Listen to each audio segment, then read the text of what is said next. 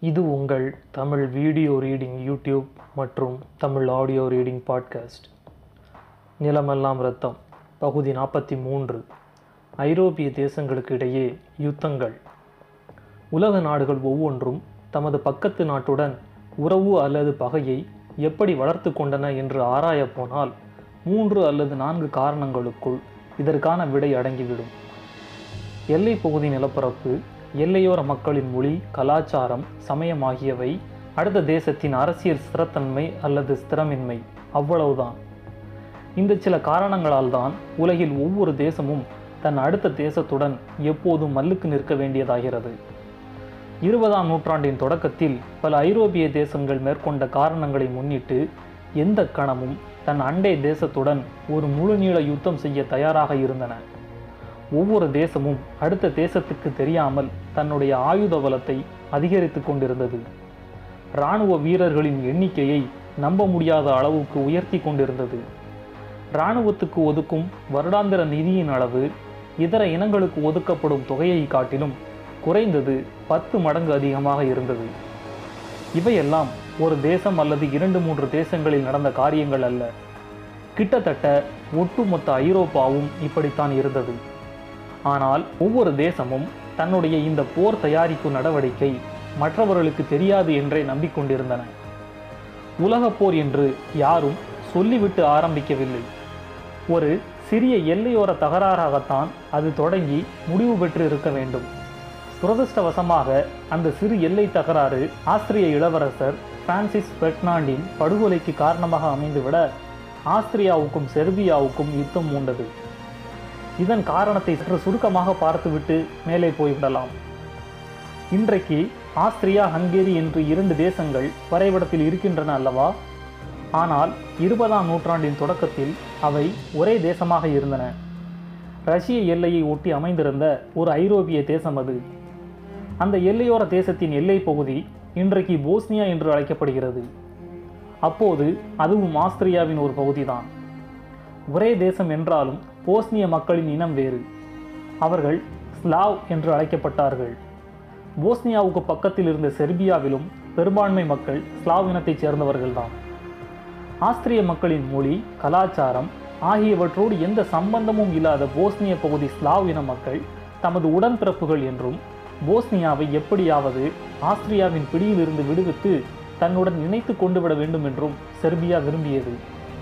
தொடர்ந்து போஸ்னிய ஸ்லாவ்களை தூண்டிவிட்டு உள்நாட்டு கலவரங்களை அவ்வப்போது நடத்தி கொண்டிருந்தது.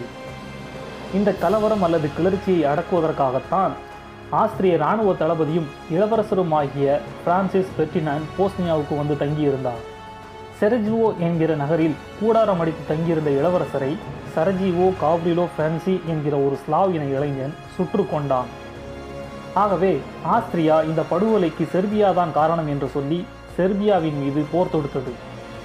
போரில் ஆஸ்திரியா மட்டும் ஈடுபட்டிருக்கலாம். ஆனால் தனது அப்போதைய நட்பு நாடான ஜெர்மனியை உதவிக்கு அழைத்தது. ஆஸ்திரியாவுக்கு ஒரு ஜெர்மனி என்றால் செர்பியாவுக்கு உதவ ரஷ்யா முன்வந்தது எப்படி ஆஸ்திரியா ஜெர்மனி என்கிற இரு தேசங்களுக்குமே செர்பியாவை கைப்பற்றும் ரகசிய வேட்கை இருந்ததோ அதே போலத்தான் ரஷ்யாவுக்கும் ஆசை இருந்தது. எதிரிக்கும் நண்பனுக்கும் தன்னை விழுங்கத்தான் ஆசை என்பது தெரியாத செர்பியா அந்த யுத்தத்தின் சரியான பகடைக்காயானது. ரஷ்யாவுக்கு ஜெர்மனியை ஒழித்து கட்ட வேண்டும் என்கிற இன்னொரு ஆசையும் இருந்தது. அதுவும் போஸ்னியாவுக்கு தெரியாது. அது ஆயிரத்தி தொள்ளாயிரத்தி பதினாலாம் வருடம் ஜூலை மாதம் இருபத்தி எட்டாம் தேதி. நான்கு ஐரோப்பிய தேசங்கள் பங்கு கொண்ட அந்த பிரசித்தி பெற்ற யுத்தம் ஆரம்பமானது.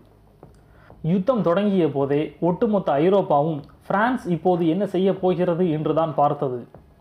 ஏனென்றால் பிரான்சுக்கும் ஜெர்மனிக்கும் பெரும் பகை இருந்த காலம் அது. ஜெர்மனிக்கு எதிராக ஏதாவது நடவடிக்கை எடுக்க பிரான்ஸ் சமயம் பார்த்து கொண்டிருந்தது. இதை அறிந்த ஜெர்மனி எங்கே பிரான்ஸ் மூக்கை நுழைத்தால் யுத்தத்தின் நோக்கம் திசை மாறி விடுமோ? செர்பியாவை கைப்பற்ற முடியாமல் போய்விடுமோ என்று அஞ்சி பிரான்ஸை நடுநிலைமை வசிக்க வேண்டும் என்று கேட்டுக்கொண்டது பிரான்சுக்கு அப்போது நடுநிலைமை வசிக்கும் உத்தேசமெல்லாம் இல்லை. மாபெரும் யுத்தம் ஒன்றுக்கான ஆயத்தங்களை செய்து வைத்துவிட்டு சந்தர்ப்பத்துக்காக காத்திருந்த தேசம் அது. தவற விடுமா ஆகவே எப்படியும் யுத்தத்தில் பங்கு பெற்றே தீர்வது என்று முடிவு செய்தது. ஜெர்மனிக்கு கோபம் வந்தது. செர்பியா ஒரு கொசு. அதை எப்போது வேண்டுமானாலும் அடித்துக்கொள்ளலாம் முதலில் பிரான்ஸை ஒழித்து விடலாம் என்று முடிவு செய்து யாரும் எதிர்பாராத கணத்தில் பெல்ஜியம் வழியாக பிரான்ஸை நோக்கி ஒரு பெரும் படையை அனுப்பிவிட்டது. இங்கும் பிழை. ஒரு தேசத்தின் வழியே இன்னொரு தேசத்துக்கு படை அனுப்புவதென்றால் வழியில் உள்ள தேசத்தில் முதலில் அனுமதி கேட்க வேண்டும். ஜெர்மனி அதை செய்யவில்லை. அதுவும் யுத்தத்தில் நடுநிலைமை வகிப்பதாக பெல்ஜியம் அறிவித்திருந்த சமயம் அது. நடுநிலைமை வகிக்கும் தேசத்தின் வழியாக ஜெர்மனி படைகளை அனுப்புவது வீண் வம்பு மட்டுமே என்று கருத்து தெரிவித்த பிரிட்டன் ஜெர்மனிக்கு எதிராக போரில் குதித்தது. பிரிட்டன் போரில் இறங்கியது தெரிந்ததும் அதன் நட்பு நாடான ஜப்பானும் களத்தில் இறங்கியது. ஜப்பானுக்கு ஜெர்மனியை பிடிக்காது. எல்லோருமே ஏதாவது ஒரு சந்தர்ப்பத்துக்கு தான் காத்திருந்தார்கள். ஆகவே இந்த ஒரு சந்தர்ப்பம் கிடைத்ததும் தவறவிடாமல் பயன்படுத்தி கொண்டு விட்டார்கள். இந்த பக்கம் ருமேனியா பிரிட்டனுடன் சேர்ந்து கொண்டது. அந்த பக்கம் பல்கேரியா ஜெர்மனியுடன் இணைந்து கொண்டது. இங்கே சீனாவும் பிரிட்டனை ஆதரித்தது. துருக்கி ஜெர்மனி அணியில் இணைந்தது. ஓட்டோமன்களின் துருக்கி ஐரோப்பாவை மத்திய ஆசியாவுடன் இணைக்கும் பாலம் போல் அமைந்திருந்த துருக்கி மாபெரும் இஸ்லாமிய சாம்ராஜ்யத்தை மத்திய கிழக்கில் வேரூன்றச் செய்த துருக்கி பாலஸ்தீனத்தை அப்போது ஆண்டு கொண்டிருந்த துருக்கி. ஐரோப்பா எப்படி போப்பாண்டவருக்கு அடிபணிந்து நடந்ததோ அது மாதிரி அப்போது ஒட்டுமொத்த மத்திய ஆசியாவும் இஸ்தான்புல் அதிகார மையத்துக்கு கட்டுப்பட்டே நடந்தது. பெரிய அளவில் இன மோதல்களுக்கோ இட ஆக்கிரமிப்பு நடவடிக்கைகளுக்கோ வழியில்லாமல் ஒரு கட்டுக்கோப்புடன் இயங்கிக் கொண்டிருந்தது ஓட்டோமன் துருக்கிய பேரரசு. சுல்தான் யூதர்களை அரவணைத்துதான் போனார். கிறிஸ்தவர்களும் அங்கே பிரச்சனையின்றி வாழ முடிந்தது. ஒருவருக்கொருவர் பகைவர்தான் என்று உள்மனதில் எண்ணம் வேறு ஒன்று இருந்தாலும் வெளியில் தெரியாத வண்ணம் பூசி மெழுக தெரிந்திருந்தது அவர்களுக்கு. பகையையோ பிளவையோ தவிர்க்க முடியாது என்றாலும் தள்ளி போட முடியும் என்பது தெரிந்திருந்தது. ஆனால் இதெல்லாம் உள்நாட்டு விவகாரங்கள். ஒட்டுமொத்த ஐரோப்பாவும் பங்கு பெறும் ஒரு யுத்தம் என்று வரும்போது துருக்கியும் ஒரு நிலையை எடுத்து பகிரங்கமாக அறிவிக்கத்தான் வேண்டியிருந்தது. துருக்கி சுல்தான் ஜெர்மனிய ஆதரவு நிலை எடுத்தார். ஆகவே பிரிட்டன் துருக்கியின் எதிரி தேசமாகி போனது. நவீன காலத்தில் குறிப்பாக இருபதாம் நூற்றாண்டின் தொடக்கத்தில் பாலஸ்தீன் பிரச்சனை புதிய பரிணாமம் எடுப்பதற்கு தொடக்க கன்னியாக இருந்த சம்பவம் இதுதான். முதல் உலகப் போரில் பங்கு பெற்ற ஒவ்வொரு தேசத்துக்கும் இருந்த அரசியல் காரணங்கள் நியாயங்கள் போன்றவை இந்த வரலாற்றுக்கு சம்பந்தம் இல்லாதவை. ஆனால் கவனிக்க வேண்டிய ஒரு விஷயம் உண்டு. இந்த யுத்தத்தில் பங்கு பெற்ற யூதர்கள் பற்றிய குறிப்பு அது. தமக்கென ஒரு தனி நாடு வேண்டும் என்று போராடி கொண்டிருந்த யூதர்கள். அந்த தனி நாடு பாலஸ்தீனத்தில் தான் அமைய வேண்டும் என்று விரும்பிய யூதர்கள். சொந்த இடம் என்று ஒன்று இல்லாமல் ஐரோப்பாவெங்கும் பரவி வசித்துக் கொண்டிருந்த யூதர்கள். யுத்தம் ஆரம்பித்த போது ஒவ்வொரு ஐரோப்பிய தேசத்திலும் இருந்த யூதர்கள் போரில் தம்மையும் இணைத்து கொண்டார்கள். அதாவது ஒவ்வொரு தேசமும் யுத்தம் தொடங்கும் முன் அளித்த வாக்குறுதிகளில் யூதர்களுக்கும் ஏதோ கொஞ்சம் நம்பிக்கை அளிக்கும் விதத்தில் பேசியிருந்தன. ஆகவே யுத்தத்தில் பங்கெடுப்பதின் மூலம் யுத்தம் முடிந்த பிறகு சில சாதகமான பலன்களை பெற முடியும் என்று யூதர்கள் கருதினார்கள்.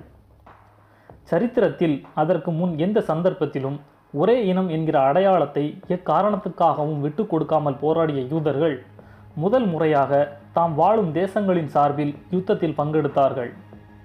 அதாவது ஒரு படையில் யூதர்கள் இருக்கிறார்கள் என்றால் எதிரி படையிலும் அந்நாட்டு யூதர்கள் இருப்பார்கள். தேசத்துக்காக சொந்த இனத்தைச் சேர்ந்தவரோடு யுத்தம் புரிந்தாக வேண்டிய நெருக்கடி. யூதர்களை யூதர்களை அடித்து கொள்ள வேண்டிய கட்டாயம். யுத்தத்துக்கு பிறகு ஐரோப்பிய தேசங்களின் அரசியல் சூழ்நிலை மிக நிச்சயமாக மாறும். ஒவ்வொரு தேசமும் அதுவரை எடுக்காத பல முடிவுகளை எடுத்தே தீரும் என்று யூதர்கள் நினைத்தார்கள். அப்படி ஒரு சூழல் வரும்போது எந்த தேசம் வெற்றி பெற்ற அணியில் இருக்கும் எது தோல்வியுற்ற அணியில் இருக்கும் என்று இப்போது சொல்ல முடியாது. யார் வென்றாலும் யூதர்களின் தனிநாடு கோரிக்கை ஏற்கப்பட்டாக வேண்டும். பாலஸ்தீனில் அவர்களுக்கான பங்கை உறுதி செய்தாக வேண்டும். யார் ஜெயிப்பார்கள் என்று ஜோசியம் பார்த்து கொண்டிருக்க முடியாது. ஆகவே எல்லா தேசங்களின் படைகளிலும் யூதர்கள் இருந்தாக வேண்டியது அவசியம். களப்பலி போல சொந்த சகோதரர்கள் சிலரை இழந்தே தீர வேண்டியிருக்கும். ஆனால் நீண்ட நாள் நோக்கில் யூதர்களுக்கான தனிநாடு என்கிற இலக்கை அடைய வேண்டுமானால் இது தவிர்க்கவே முடியாதது என்று அவர்கள் நினைத்தார்கள். ஆகவே ஐரோப்பிய யூதர்கள் அத்தனை பேரும் தத்தமது தேசத்தின் இராணுவத்துடன் தம்மை இணைத்துக் கொள்ள ஆரம்பித்தார்கள். பல தேசங்களின் இராணுவத்தில் யூத படைப்பிரிவே தனியாக அமைக்கப்பட்டது. அவர்கள் எதிரி தேசத்தின் யூத படையுடனேயே மோத வேண்டியிருந்தது. எத்தனை உணர்ச்சிமயமான கட்டம். ஆனாலும் தம் உணர்ச்சியை காட்டிக்கொள்ளாமல் யூதர்கள் உலக யுத்தத்தில் பங்கெடுத்தார்கள். நூற்றுக்கணக்கில் ஆயிரக்கணக்கில் லட்சக்கணக்கில் பங்கெடுத்தார்கள். ஒரே நோக்கம்தான் ஒரே எதிர்பார்ப்பு தான் யுத்தத்தின் இறுதியில் தமக்கு ஒரு தனி நாடு.